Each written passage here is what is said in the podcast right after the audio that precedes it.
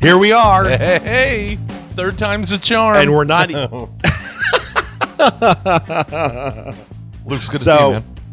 Yeah, yeah, it's, it's good to see you, and it's not like I have seen you a lot over the past 48 hours, so it's I fine. know. I know.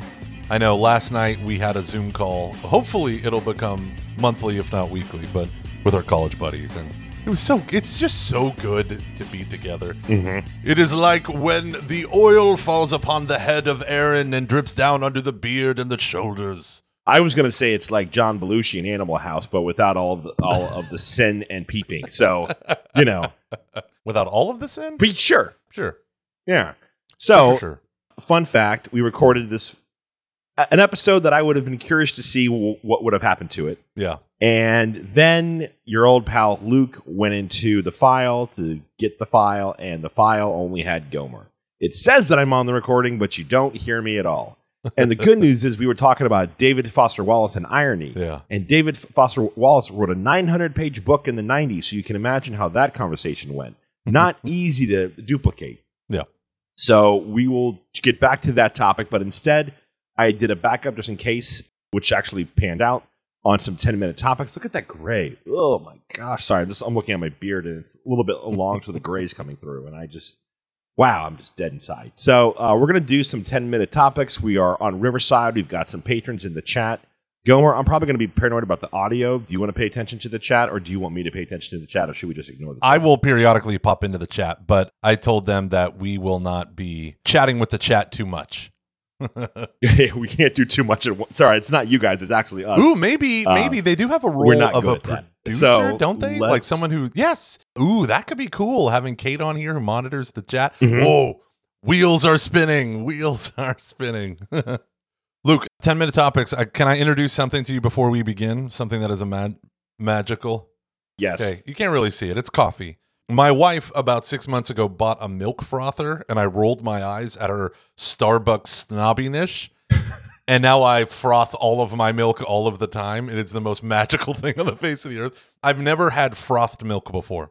So then the last two milk frothers, because they're very cheaply made, broke.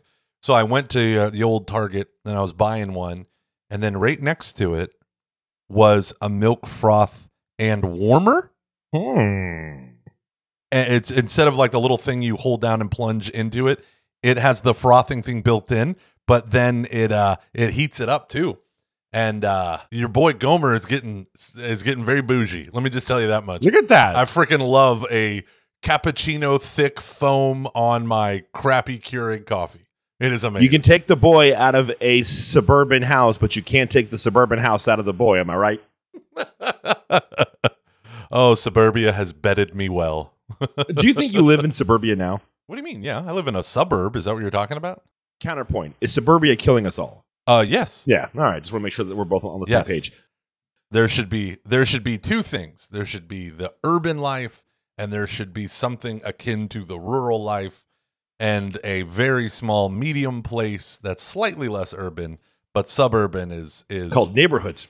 yeah well i mean you could argue that suburban has neighborhoods but the problem is it's not connected to life it's not connected to each other Exactly. I don't think. I, I actually think you could probably make the argument that they're really not neighborhoods because. All right. Let me see. Now I'm now I'm actually kind of curious about. uh-oh now we're going into a 10 minute topic without going into a 10 minute topic all right i'm setting a timer luke i'm going to set a timer Yeah, timer Shut the timer up. No, I'm just kidding. A neighborhood, according to Oxford Languages, uh, it is a noun, a district, especially one forming a community within a town or city. So, Gomer, according to that definition, is sub, is your typical suburban area a neighborhood? I don't. I mean, it's hard for someone like me to say yes to that because I've grown up in suburbia all my life, and it takes a national disaster or weather emergency to meet your neighbors. You know, I think you're right about. Okay, so when I think of forming a, a community, you tend to think of forming community in terms of bonds. Yeah. And I, I think that's a very fair point and a very good definition of a community and one we should all uh, aspire to. I do think there's also a little bit more of this other aspect of it where there is a store, there is a barber shop, there is the post office, there's there are the things that the community needs that the community goes to and can access with ease. yeah. You need you need commerce, you need work, Mhm. You need entertainment, and you need residential all within a relatively close space.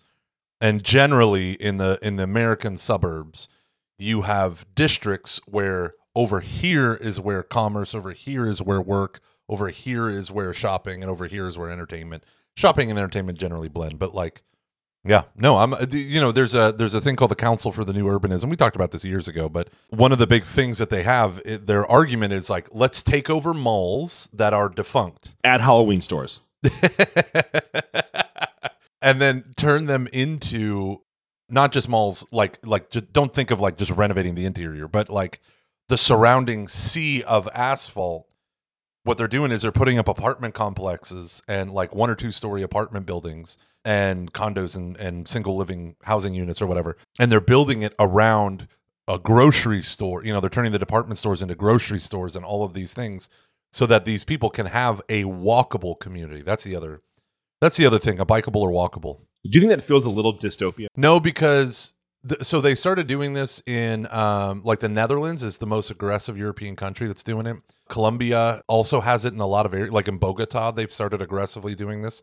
And what they're finding is it creates opportunities for people to meet people, right? Mm, And so by mhm. making things walkable and bikeable, by moving cars to the peripheries, still use them, but to the peripheries, you you actually enable people to be in relationship. The environment becomes a social jig, right? So it's like we right now our environment is isolating, right? So you you drive on long roads, you're in a car, you park in a parking Hopefully, I'm listening to this podcast Absolutely. and donating to us on patreon.com slash CF for all the free stuff we've given you over the years, all the free anger, all the free disappointment, all the free frustration, all the free disgust. Think of that. You never would have had that Patreon. without us. yeah, patreon.com slash CF. But yeah, so it, it creates this like fascinating environment. But but the other problem is where's the cult? Right? The center of a culture is its cultus, right? It's is its worship. Right. The the one thing that these master plan communities lack is the presence of the cult.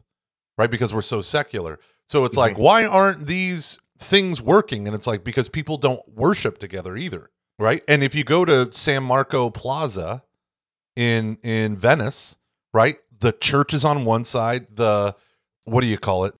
Town hall or whatever, the government building is on the other side. There's that one coffee shop that I enjoyed. Oh yeah, and in between is tons of shops and stores and homes above the shops and stores. Mhm. So that's Well- ideal. I think you hit on a key point, which is cars, right? We Yeah. part of this when you look at urban renewal, there's a lot of people who get very angry at the history of urban of urban renewal. For those of you that don't know, it's when we basically destroyed a lot of stuff in these in these urban areas, particularly old, beautiful buildings, to make um, rooms for what were um, modern office spaces and parking spots. Because the thought was people are going to go downtown to work and they're going to park and they're going to leave and go back to the suburbs. Let's get um, rid of all of the other things, all of this unnecessary stores, apartments, or whatever. So there's a lot of bitterness for some people now towards urban renewal because they destroyed not only how we lived, but the beautiful architecture of these areas. And I think the bitterness is somewhat valid, but I, I would kind of counterpoint with this is the, just the result of a techne society. That this stuff, all of a sudden, when it becomes possible, you think, good, it doesn't really um, um, uh, matter. So what really matters is efficiency let's build these let's let's try to make these things to work around cars and you're going to be in you're going to be out and you're going to have you're going to have a nicer home in a nicer area. And instead of having to walk everywhere or do whatever you're going to be in your car for 10 10 to 15 minutes. Yeah. and you start having like there are parking lot here in, in the United States there are actually parking requirements when you build condos Yep. or or buildings in certain areas which means a lot of that now goes unused. So think about the decline in retail right? Well all these malls all your super on walmarts all these things are are meant to have x amount of parking spots available Yeah, they're required by law f- per square footage and per fire code maximum occupancy to have X amount of parking spaces. which then drives up the cost of rent Everything. in urban Yeah. areas for where people can live, where people can do business. So then it just drives up your cost in general. Yeah. So there's a push actually to make parking. Um, yeah, you have to pay for parking.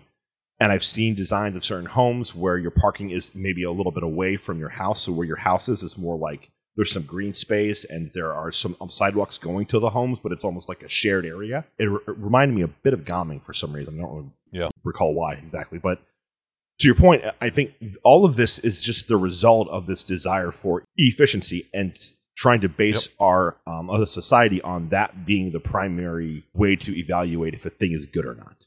Yeah. Oh wow, Luke. Right.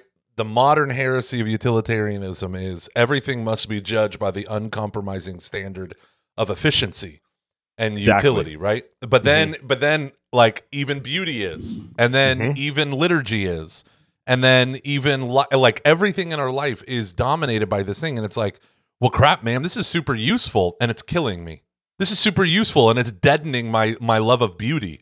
This like uh, so for instance uh, in the Center for the or the Congress for the New Urbanism whatever it's called they did a study where they it turns out like brick wood stone marble maybe that's it like things that are natural human beings end up having this like insanely positive feedback loop with That's interesting. so like if buildings are made out of that on the street level the people in that community will rate themselves as having like more positive interactions with neighbors and blah blah blah so it's like our environment affects us right so then in this same neighborhood whole foods moved in and they wanted to set up displays so they took out the brickwork and the kind of old craftsmanship of this down like it was like in brooklyn right so it's all walkable and stuff I am walking. i'm That's walking my, here my Ah! impression of someone from Brooklyn. I apologize. It's just my parents. Yeah. yeah. But they took it all out and they put in these huge floor to ceiling windows, right? And it says glass does not create this effect. And they tracked it that over time, pedestrian traffic plummeted. No one, like subconsciously, no one walked over there anymore. That's so fascinating. Right. So then they they I want to say that they then like rebuilt some of that stuff and it had the exact like it started to recover like they bricked in stuff. They had smaller windows and then all of a sudden you see like walking return and and stuff. I swear half the reason why people want to go to urban areas are because we grew up watching Sesame Street. and it just seemed more interesting than Yeah. like the suburbia that we grew up with. Yeah. Can I? Okay, I'm. I Two want seconds. to limit One this second. to very small, a very small amount of time, maybe two minutes, and I do not want to go into any theology. Okay, here's your rule: no theology, no church document. Do you think what you were talking about there about how people respond to more Yeah. craftsmanship, more natural thing? Do you think some of the push towards the traditional liturgy is more about that than it is it's just more of a rejection of boy would i rather worship in this space than that space Is it more about beauty and humanity than it is about utilitarian of drywalled? Well it's it's about a, a rejection of the drywall of like you know Yeah, so like yo, my- yeah, 100%. yeah like and like I, and I don't mean like it's not it's like i just prefer the way that the gospel is proclaimed or I, like Oh, yeah, yeah, yeah. Yeah. more I- i don't think this is bad i don't think this is bad at all i think this is actually a good thing No, I think this is deeply. This is like like uh, the forms, like even the excess of Baroque and Rococo architecture, right, was meant to express the lightness and beautifulness of nature, right? Mhm. Like, I think beautiful things call to us. Right. And I think it's not an accident that shitty music came in at the same time as shitty sanctuaries because it's it's thought yes. to be oh yeah no it's accessible all the same thing but at the Mhm. same time i think that that natural whatever is now stripped and i just keep thinking of the poor keep thinking of the poor the poor now have no Yeah. access to beauty only usefulness good luck I think a lot about when you talked about how the like the old churches was the property of the poor. Yeah. You know, that was theirs. They're the ones who built it. Like old St. Mary's down in Cincinnati is built stone by stone in just like poor German moms' ovens. yeah you know, like brick by like that's that's how they built it. that's and beautiful. it just it um that's beautiful yeah, I, and there's something I, I just think a lot of times some of the liturgy. I don't want to go down this road, but some of this stuff I feel like it's just more personal preference in a way that like in a good way, in a Yeah. good way, in the sense that like I often go back to why why do we do this? And we talk to a lot of older boomers uh, in the church who were around during those things. They get so frustrated by the stuff that people our age, and particularly people who are in their twenties, are doing because they're like, we rejected all this because like it was horrible, and we're like, no, it's great. And I just think there's such a lack of understanding of Yeah. why one wants why one wants the other at times. Yeah. So without getting insane. Yep. Okay. We did it. Look at that. we Look at went us. we went did it. about two minutes and 15 seconds over that's fine that's fine everything's fine next topic i got the timer going This is from um, Miss Ruby. If you could punch any historical figure, read dead person in the face, but you can't pick an obvious monster, not Hitler, Pontius Pilate, whoever. Who would you punch and why? Mm. So I tend to be against the great man theory of history. Like I, I think great the great man theory. Like there's if it wasn't for this one guy, everything would be different. I think there's an element of that, but um, usually it's a culture wide thing that we just don't pay attention to. So, but if I had to punch one person, it would be probably William of Ockham. Why William of Ockham? Uh, so William of Ockham is the he's a Franciscan who hated Thomas Aquinas and Bonaventure. Go, oh, and Bonaventure. No, thank you. He called them the little boys of the two orders. His experience or his his theology was where we replace truth and love with power, with will. So he really concretizes two things. One's called nominalism, where there's no like the mind can't really know reality. We just invent names, nomen, and we impose that on reality. So there are no there's no such thing as human nature. There are only individual humans. There are only individual trees, there are only individual whatever. So there's no such thing as human nature. So that's called nominalism. So it divorces reason from reality, which is dangerous. And then the other thing is divine what we call voluntarism, which is the person has power and power is the most important thing and it traces itself all the way to God. Why is something immoral? Only because God has all the power and he said it so right? So truth and goodness are now detached from the moral law and it's only God's divine power. And that's that ripple effect. Morality is reduced to obedience to law, right? And that goes all the way back to William. It does not go back to Thomas Aquinas. It's a rejection of Aquinas. And all modern heresies can be traced back to this kind of understanding. Do you think like some of the early you hear a lot of people talk about the view, you know, the church pre Vatican II, it's you know, you've reduced there's the fear of God, people being terrified of going to hell, Catholic guilt, people saying that they that it was very stiff and it was about like following just the word the uh, like the um, letter of the law to a T. Does it come from that? Yeah. So when you talk to a lot of people who are older and they talk about what it was like under pre Vatican II, the emphasis was always on obedience, right? It was always always on obedience. Yeah. And yeah. people would talk about like they would say things like, I never heard God loves me until I went on a Catholic charismatic retreat in, you know, in 1968 or whenever the Duke Shine, Jesus, shine. so, uh, and you can see this, right? So it's like because because so basically what happened was there was this whole tradition of training priests to help people in confession right? Like let's identify sin let's not see sin where there is no sin. But that training in helping priests do that quickly became what morality was presented as. So morality was just reduced to obedience or disobedience to the law right? And so in the 1500s that became almost the the the the sole expression of morality. Now, virtue and love and emotions and all of that stuff was kind of put off into the spiritual theology category.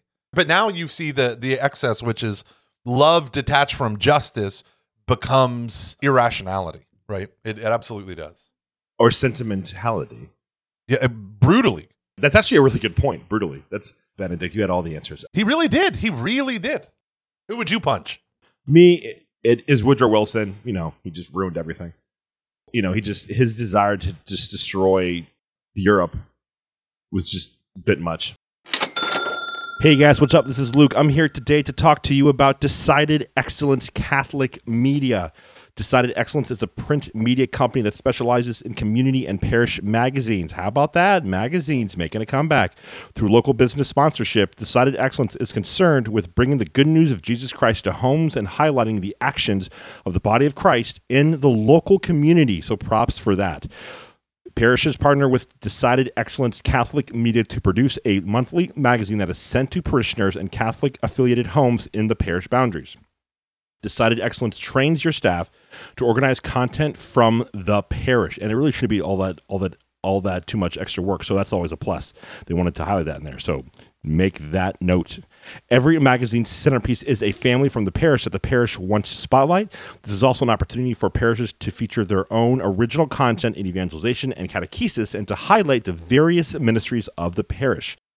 Extensive decided excellence library, which has articles from Bishop Barron, Scott Hahn, Relevant Radio, Prime, PrimeSoil.com, and much more in the event that that parishes need additional content. Decided Excellence does all the designing, editing, and mailing for you. That is huge. That is a big, big time saver for you and your parish. The bulletin is available to people who go to Mass or search it out online. The parish magazine is the only way to reach 100% of your registered parishioners. Because of our professional design team and production team, the parish magazine is superior in beauty and quality. Our magazines are open, kept, read, and shared.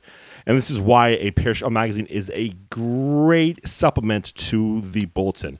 There are parishes all over the country who have created parish magazines, and parishioners love them. The magazine communicates the good works of the parish, strengthens community, and has even brought parishioners back to Mass. How to bring one to your parish. Check out decidedexcellence.com slash parish and fill out the information form. Once again, that is decidedexcellence.com slash parish to fill out the information form. One more time for the old people in the back, check out decidedexcellence.com parish and fill out the information form. There's tons of possibilities that you can do here and it's great for you to talk about that with fellow parishioners, parish staff, and the priest at your parish. You can flip through other magazines to see what their magazines are like by going to decidedexcellence.com. Again, that is decidedexcellence.com. Thank you to everyone at Decided Excellence for sponsoring this episode of Catching Foxes. Great discussion. Should there be more or less? Catholic internet content. Assume it's the same proportion of good slash awful quality. I think this is a good question, but I'm going to come at this with a different with a different angle. And I'd be curious to get your thoughts on what I think, and I'll I, I want to hear yours. But let me just just share this, and I shall be concise. There's as much as there uh, as there needs to be, and there's way too much. And I I, I honestly think it is relative to us to a, a certain extent no one is forcing any of us to consume this content. So it's very easy just to walk away. And it's very easy to find other other stuff.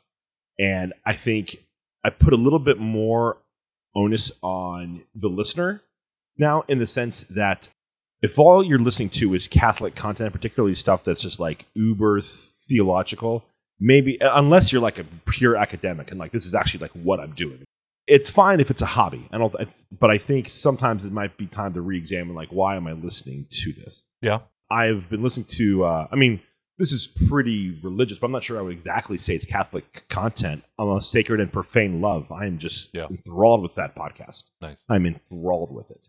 I, but I think this is more on. There is a culture of like people wanting just to make stuff just to be seen, or they feel like that's how they got to be involved is by being heard. But I, I don't know. I, I think like we have a lot more like just don't listen. I have been profoundly happier since I've just kind of tuned out a lot of stuff. What do you think? The one thing I hate is the Catholic version of a thing that's popular. Like, are there enough Catholic voices on the internet? Well, I mean, I don't know. There's a, a real strong sense that I say no. Like, we're not in a lot of places. But the other thing is, we're not doing the Mrs. Ruby approach, which is like, hey, my Catholicism is going to spill through everything I'm doing, but mm-hmm. you know, and that that is evangelizing. What we're doing is like, I'm a Catholic productivity guru. I'm a Catholic writing coach. And all of those things are great, but it's like um it's it's like weird that there are certain things that it's just like the Catholic version of a of a thing. So rather yeah. So I, I think like that can get a little annoying and a little too much but at the same time i'm like when i start to see these like massive trends in the youtube like space and you you find that there is a weird lack of a catholic voice if there's no it, because a lot of catholics are trying to monetize their content like a catholic take the st paul center word on fire mm-hmm. uh, formed.org like they have revenue models so that they can produce the content but they're producing television type shows right so if you're producing television type shows you need a television show budget.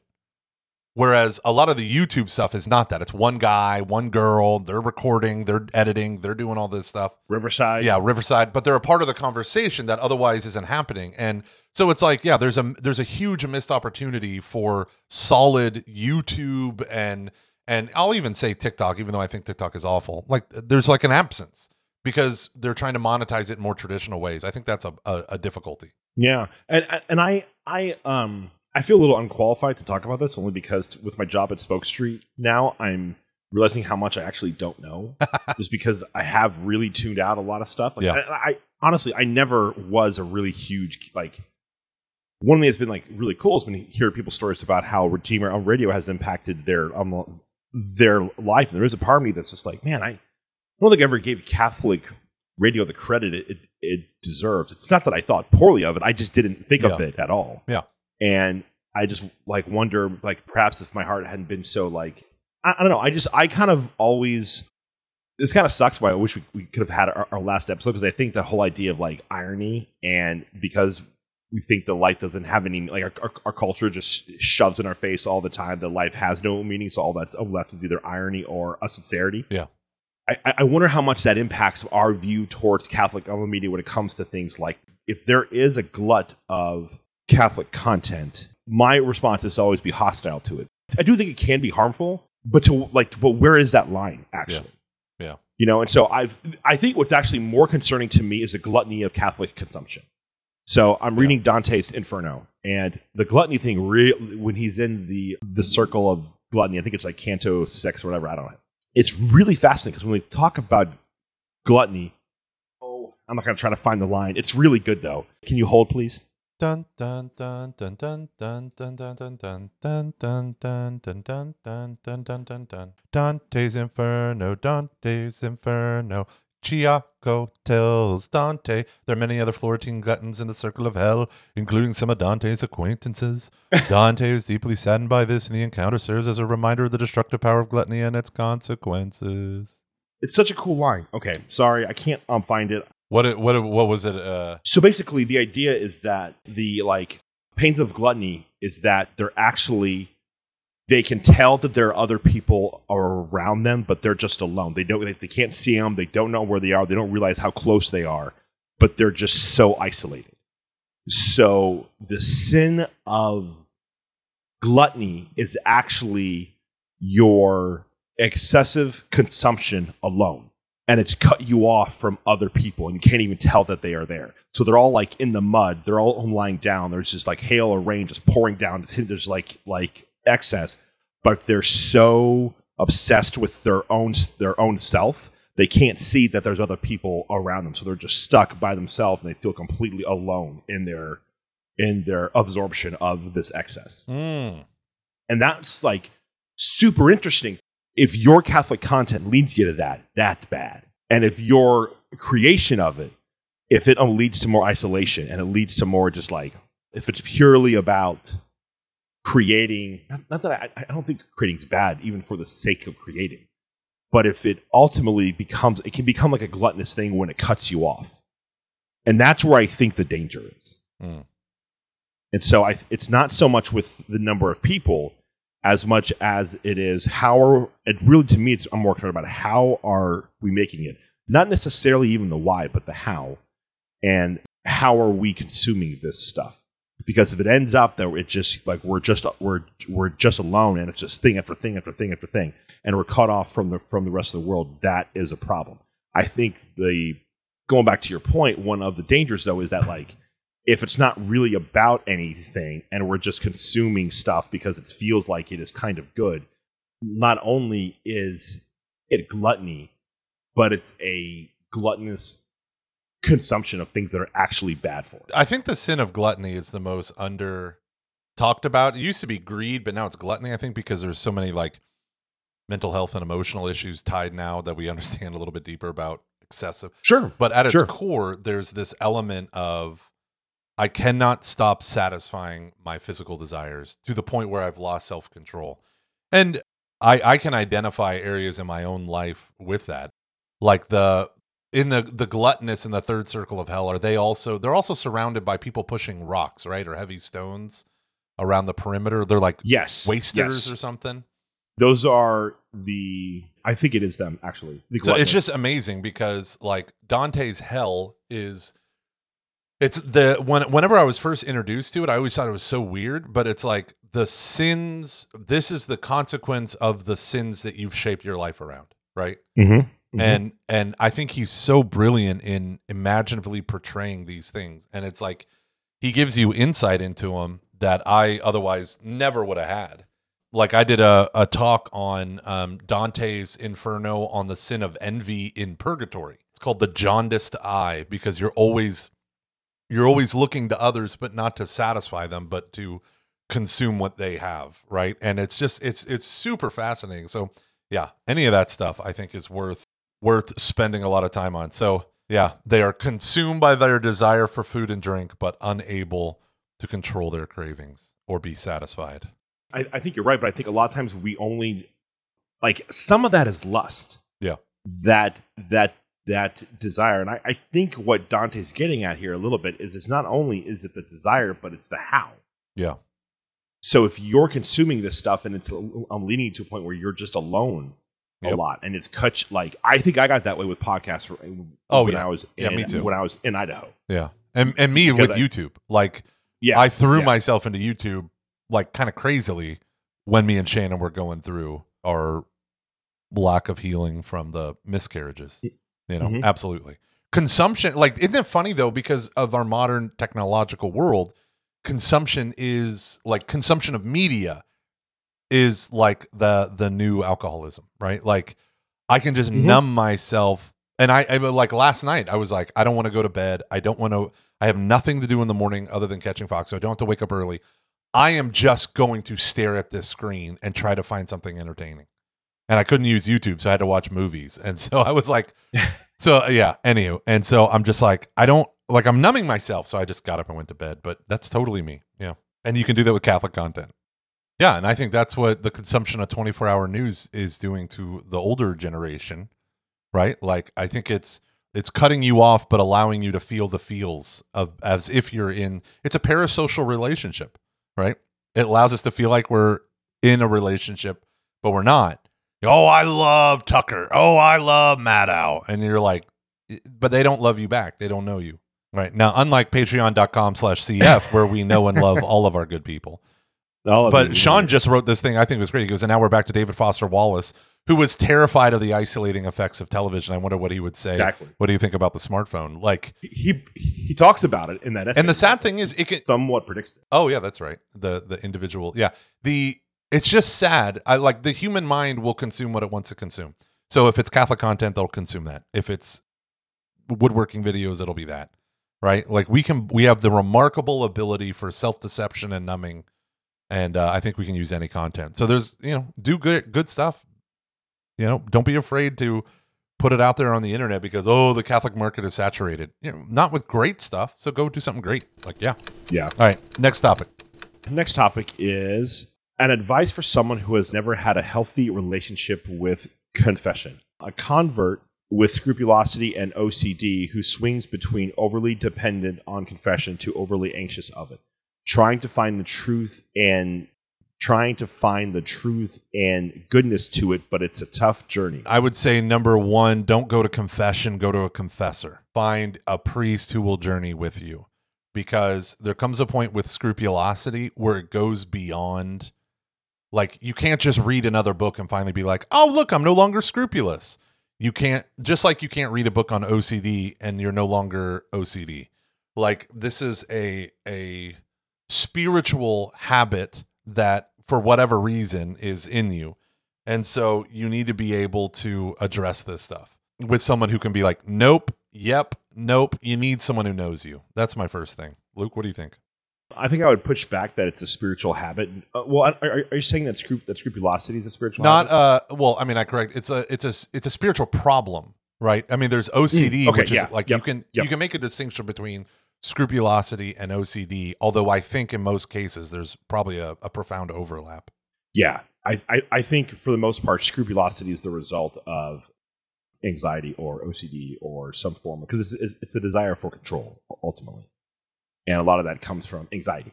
it's like we had Dr. Greg, but Greg Bottaro on. Like we we like we live in an immaterial uh, world, and we are a material girls. So, in the sense that we have to acknowledge that there's a spiritual and there is the material, and there can be so much overlapping and intertwinement and all that stuff.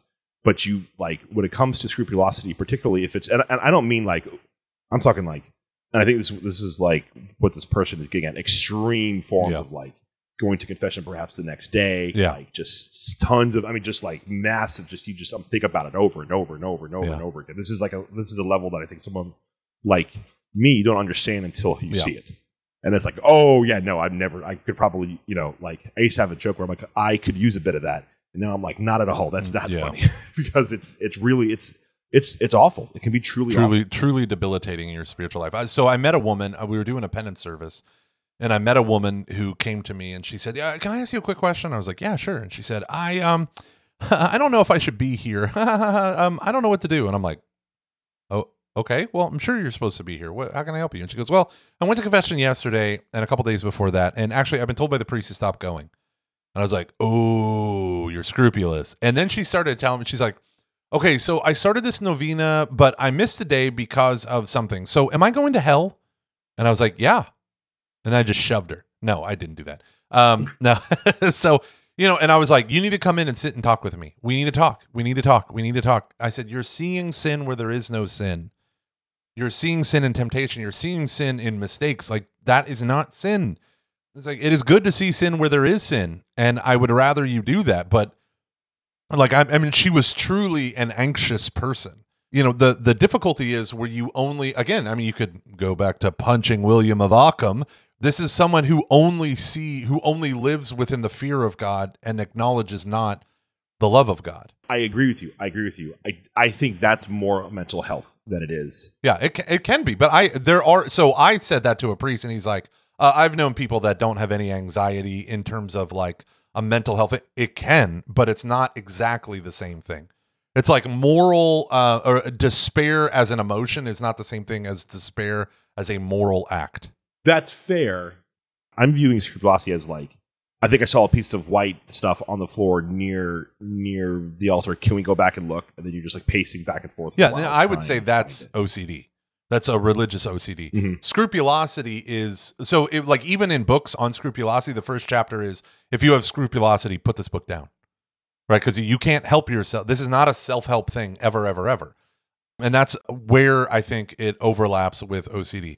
the The thing is like how do I put it? Scrupulosity as a spiritual or moral condition is principally about finding sin where there is no sin. The anxiety i would say is the fruit of a scrupulous conscience right? And so what's the root of a scrupulous conscience? I don't know probably um, over exaggeration of the moral law. Whereas it's not just like oh i i, I need to purify my hands because i touched a fragment of the host i need to do this three times oh no maybe i didn't do it well enough or whatever I think the only disagreement I would have with that is I would say that scrupulosity is the fruit of anxiety.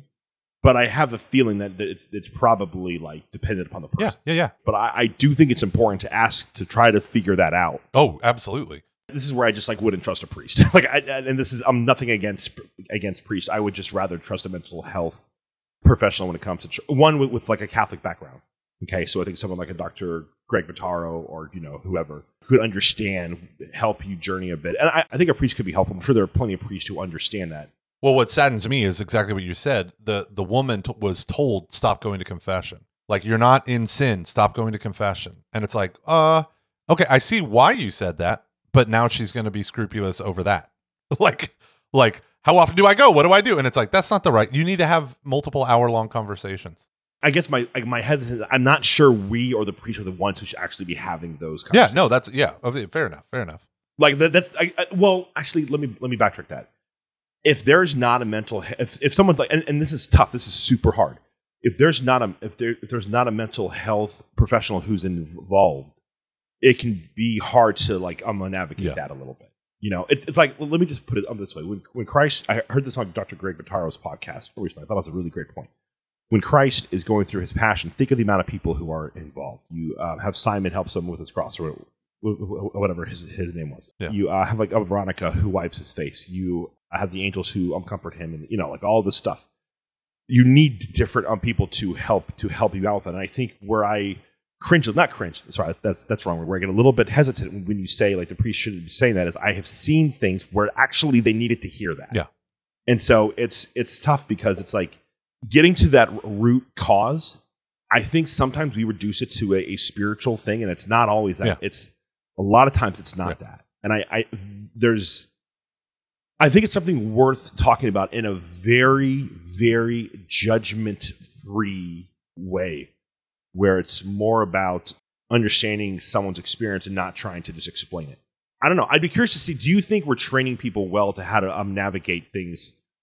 People who work in ministry, work for the church, are we training them well of when to see, hey, this is actually a mental health thing? This is when it's Well, there was a huge thing. push in, in youth ministry in the late 2000 aughts, which is weird to say, Mm-hmm. but of of that exactly that. It's like let's equip you with enough mental health resources so that you can identify when you are out of your depth, right? So if you have a teen who has a breakup and they're sad and they need to talk about it, you can do that for your high school student.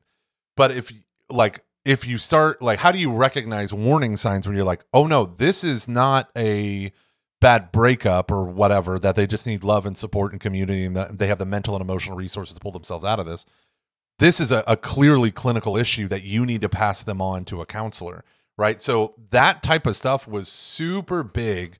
I would say like 2000 maybe 2007 to 2010 like there were a lot of books being published in protestant and, and even catholic resources like recognize the signs and acknowledge your limitations and pass them on. Like you can't help them in this regard. The tendency for religious people is to see everything as a religious problem or a spiritual problem and that is always a danger. But that doesn't mean that scrupulosity is identified as an anxiety or ocd issue as its root all the time That's fair. That's fair. that's my only caution of saying it only had like it's just the spiritual form of OCD or the moral form of OCD. It may be or anxiety. It may be it may be born out of a sense of control or it might be born out of a sense of complete I'm lost and this is the way I'm trying to claw my you know a, a creeping Yeah. Pelagianism. Well, you, you know what's really funny too. That's that's a that's a good point. I think for for me, I I can definitely deal with analysis paralysis, and so I think there's this temptation to be like, no, I have to find I have to find the like the right thing and be okay with like, hey, it's about the journey quite often, not about the answer, which is like where the Pelagianism stuff can kind of creep in a little bit. And so I think that's a good point to remember that not everything is like this, and it's it's a little bit of like a it's it's it's an experience, it's a process, it takes time, and so I, I think I would encourage if you're dealing um with that, just to seek different voices, Hmm. Different people, because I think that ultimately you have an understanding of of that stuff, and to and, and to honestly be patient with yourself. That's the big thing. Be patient. Like God, God's healing often takes time, and I think sometimes we expect instantaneous Mhm. things. Oh yeah. Hello. Today's episode of Catching Foxes is sponsored by the Amen app. What if the way to deepen your prayer life is actually really simple? Tell me more. You could do it in your car or in your kitchen, in your bedroom or your dorm room, by yourself or with your kids. And it's not just surface level, it's true deep prayer. That's why the Amen app helps you pray. It's like a guide that walks you through your prayer time. Designed by the Augustine Institute so lay Catholics can grow in authentic prayer that fits their daily routine. The look of the app and the sound of the recordings engages your whole self in prayer. On the previous ad read, I mispronounced the word whole. I'll let you guess which word I use instead. The meditations use beautiful images and soothing music to help you relax and let the words sink in for you personally. And you can do that with a whole library of prayers. Put on the rosary, Divine Mercy Chaplet, or start a novena. Improve your habits of praying with scripture through daily readings and reflections led by Dr. Tim Gray. Listen to Catholic meditations for themes like anxiety, courage, mercy, and spiritual growth. It is a, super simple app to use. You can adjust the length of the prayers to fit your window of time. And the best part, Amen is free and always will be. This is perfect for Lent. Download the Amen app today for iOS on their App Store or for Android on the Google Play Store. Again, this is the perfect thing for uh, for um, Lent. So go and download the Amen app today. It is on the App Store for for iOS and for all you people that that have an Android. Okay, that is a choice. You can go to the Google Play Store. Again, download the the uh, the Amen app for your iPhone or your Android on both respective app platforms. Thank you to the Amen app for sponsoring this episode of Catching Foxes. Let's just end with a classic, a classic catching foxes thing. I need you two to discuss the most recent Marvel Phase movies. Thank you. Give it to you, Gomer. I haven't seen Wakanda Forever. I have not seen the new Quantumania. My kids watched uh, Wakanda Forever and they said they love the beginning, the tribute that they do to Sedgwick, and they love Chadwick. Huh? Chadwick, Sedgwick. Sedgwick is a moral philosopher. I was just reading yesterday. Damn a motivist. oh, that's funny. Chadwick Boseman. So they they all my kids said exactly what a lot of like people like reviews that I read said, which is the beginning is is really touching and beautiful when there's like an ending that they think is great and then it doesn't stop it just kind of keeps going and my one kid fell asleep the others were bored out of their mind yeah so that's my only that's my only experience Yeah, uh, I have seen Wakanda Forever, the majority of it, Quantumania, Spider Man, and Doctor Strange. I don't remember the other ones, which is probably telling. I've seen the majority of the TV shows, if not all of them. Uh, yeah, I think I think there's a couple things that are going on. I think one, I think that the CEO of Disney, the the previous CEO, was just like content, content, content, content, Yeah. con- content. His main thing was to get people onto the Disney Plus app because that's, I believe, still hemorrhaging money. And um, we're in for a wild time when it comes to content, everyone. And so uh, there's a lot of theory that that uh, um, that Marvel was stretched too thin, and so which I think is probably true. Uh, Kevin um, Feige has even said now with the with that they're going to kind of scale back on how much stuff they are putting out, which I think coincides with Bob Iger being back as the temporary CEO. So I think that'll help because I think the content has been fine. It hasn't just been great.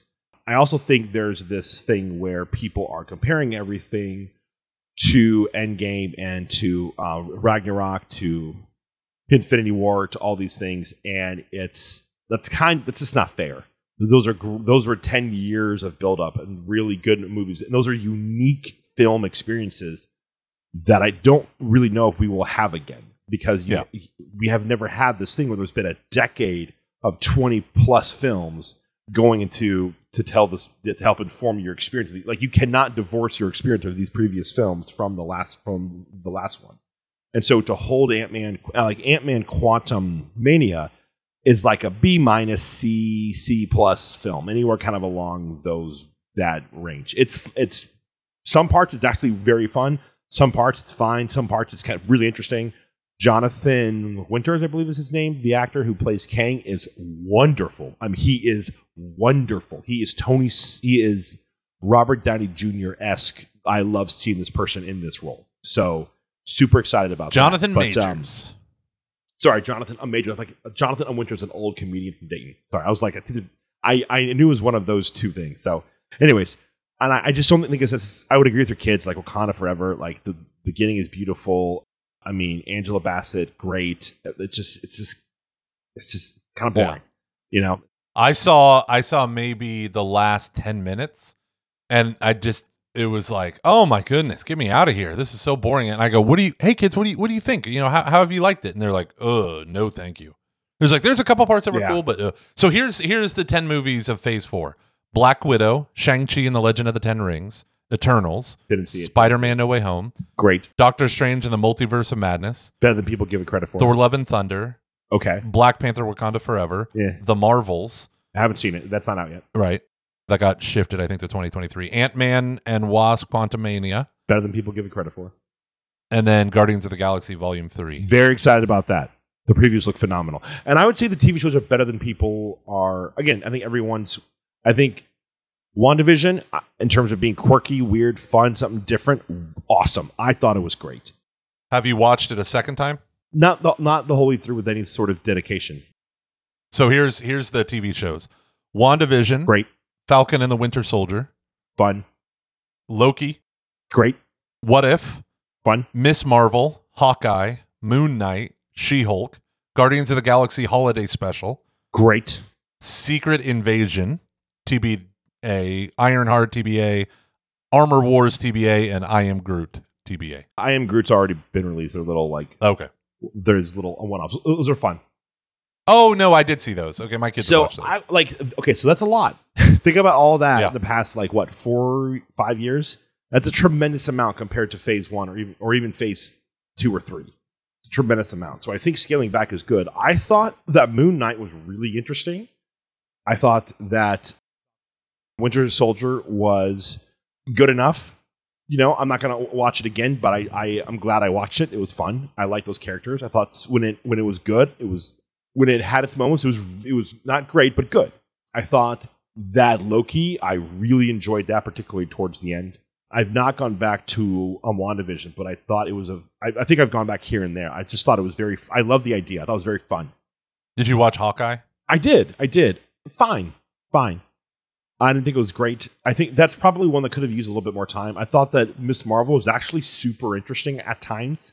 I love how they were going into Pakistani history and just kind of those dynamics. I think that's actually really interesting. And so I I enjoyed that. I, I- w- when that was good, actually, I thought that Miss Marvel had great moments in there, whatever its name was, where Hawkeye was like fine with good moments. Hmm. I think that Loki was more great than good. I think WandaVision was more great than good. I think that Moon Knight was barely more great than good. But its highs are pretty high. But it's I don't know, it's it's kind, it's kind of a mixed bag. And so I think they need to get a little bit of quality control going on. And I think that'll help out a lot. But I'm also um I'm kind of I've I've got the palate cleanser in the sense that I'm not overwhelmed by any of it anymore. So I'm like, bring it on.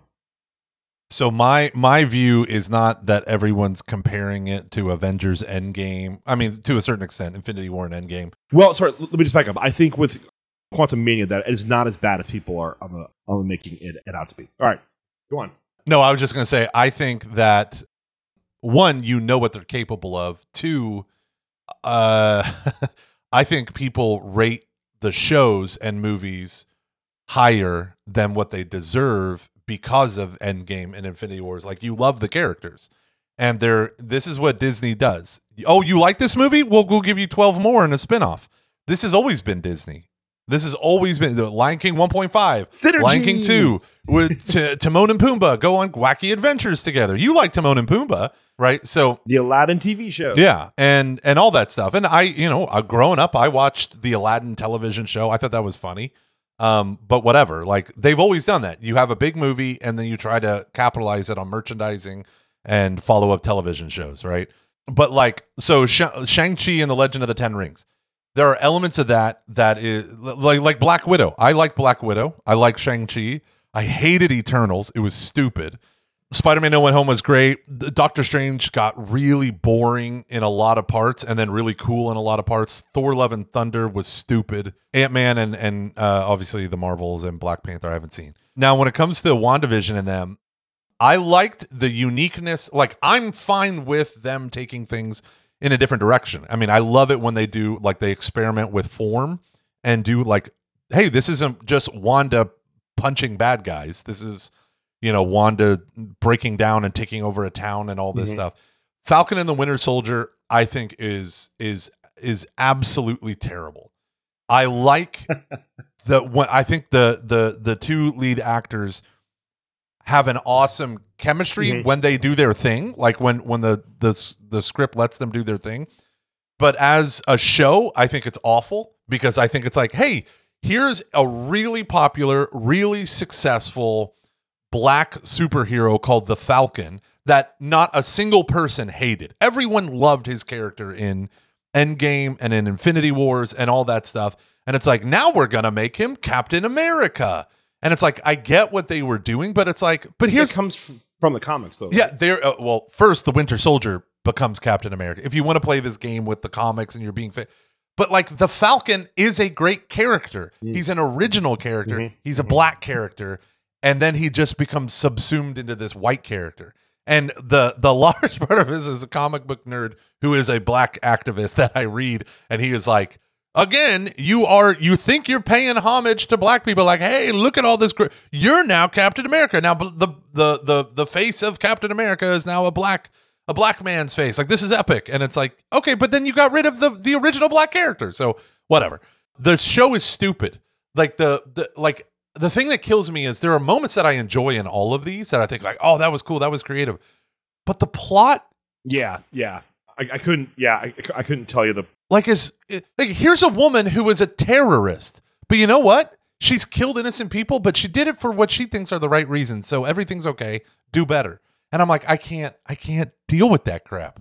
That's a bit of the thing that I think that kind of annoys me is they found that with Black Panther and and with Infinity War, where it's like even. I mean, obviously they're not trying to make like Thanos be good, but it's just like a little bit of a the villain with a point, right? This is Yeah. much more true in in Black Panther than in, but even with in like Infinity War, it's a little bit more believable why because really what, what they're going for is they want you to buy into why this person's doing this Right. as a because that will make you much more interested in, in them as a character and even I don't think I'm the Thanos is, is the villain with a point. He's the villain with a okay. I could see someone doing that. I mean, in a, in a, in Yeah. a comic book, You want to make the evil world. believable. Yeah, not like real life, but like comic world. Right. And know. so you have what's his name? Doctor Strange in the first movie where the villain is is like uh, like it's just token bad guy. Right? And when you have token bad guy, you're like, "Okay, I don't really care. I know he's going to lose. It's really all about the hero." Yeah. Like the first Doctor Strange movie is about the hero becoming the hero.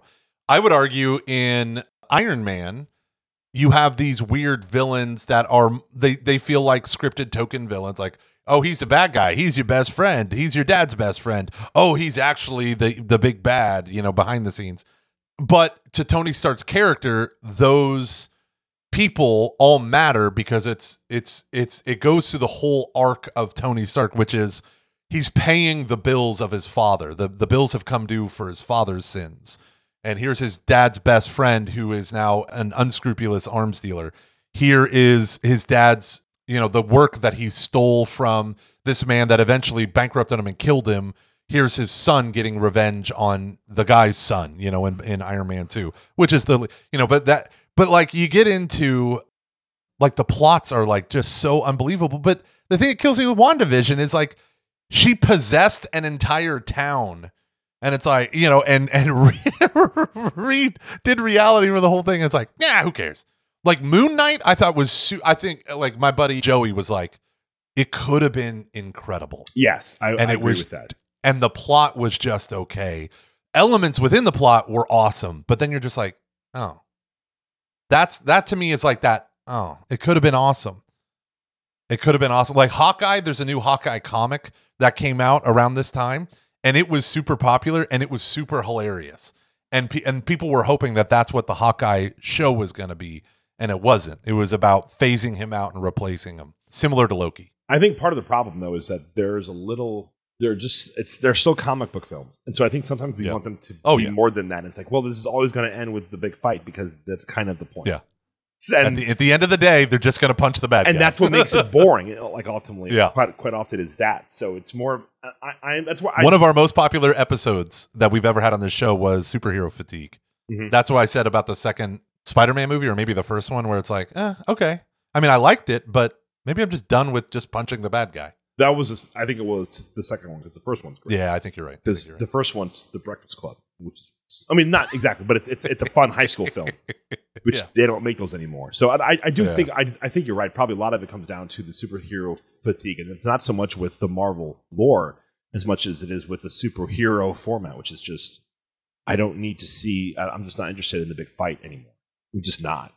So it Yeah. kind of makes it's like, hey, I'd rather just And, and it is funny because this, the, just like you said, it is the comic books. Because I remember when Infinity, when we realized like this is the Infinity Saga, I went out and bought all the Infinity War comic books and read them. And it's like, it's like uh, I, th- I think I've said this before, but like eternity itself and infinity itself, the personalized structures of these yeah s- superhuman realities come to battle Thanos. Do they- subscription rates itself. yeah. and, and how do they battle Thanos?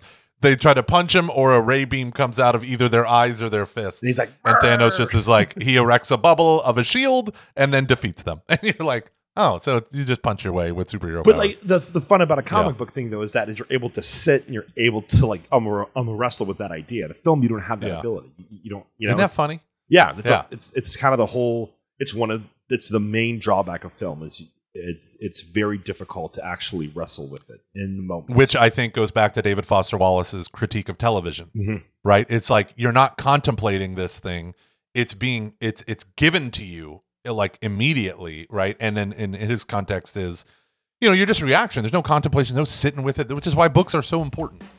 Yeah. Hey, we're done. Thank you to everyone for participating in this. Lots of cool stuff coming down the pipe. Very excited for you guys to hear about it. Still working on a few things. Had a good meeting about this the other day. Excited. Good, fun stuff. Gomer, I love you. Luke, I love you as well. Hey everyone, thanks for tuning in. If you are a patron over on patreon.com slash CF, Luke posts anywhere from 30 seconds to a couple days before when we'll record a show. And Because let me we don't just say, decide till 30 seconds or a couple days before. exactly. Not- yeah. yeah, yeah. That's not Let's on Luke. be That's clear here. Yeah. like the time change was I got a text at three minutes before I posted, hey, it's going to be at 1030. and then you were late. I was. So, Look at this. and then you were late. No, it's fine. This is our here. epitome of the dumb and dumber. As we all walk into a room, hitting each other in the back of the leg with this arcane. That's exactly what we're doing. Oh gosh, we are beautiful. Last thing is uh, we got big money moves coming on Patreon. Luke is Luke and I are both going to give ourselves a lot more over to this stuff, and we're also eliciting third-party help that's gonna go nameless right now for Patreon fulfillment. So now is the time. Yeah, if yeah, you want true, to help Michael true. Gormley and Luke Carey, patreon.com slash CF. Content you won't get from Catholic Answers. If we've ever given you any sort of emotion at all anger, love, jealousy, fear, Despair. passion, disgust. If we've ever tickled your pickle We give it to you for on this free. show, now is the time. Now is the time. if if we've ever just given you any sort of complete feelings of repulsion, where else are you going to find that? Mild derision, JT says. All right, Sarah Lydia, JT, Sean, all the good people that joined us. God bless y'all. Adios. Bye.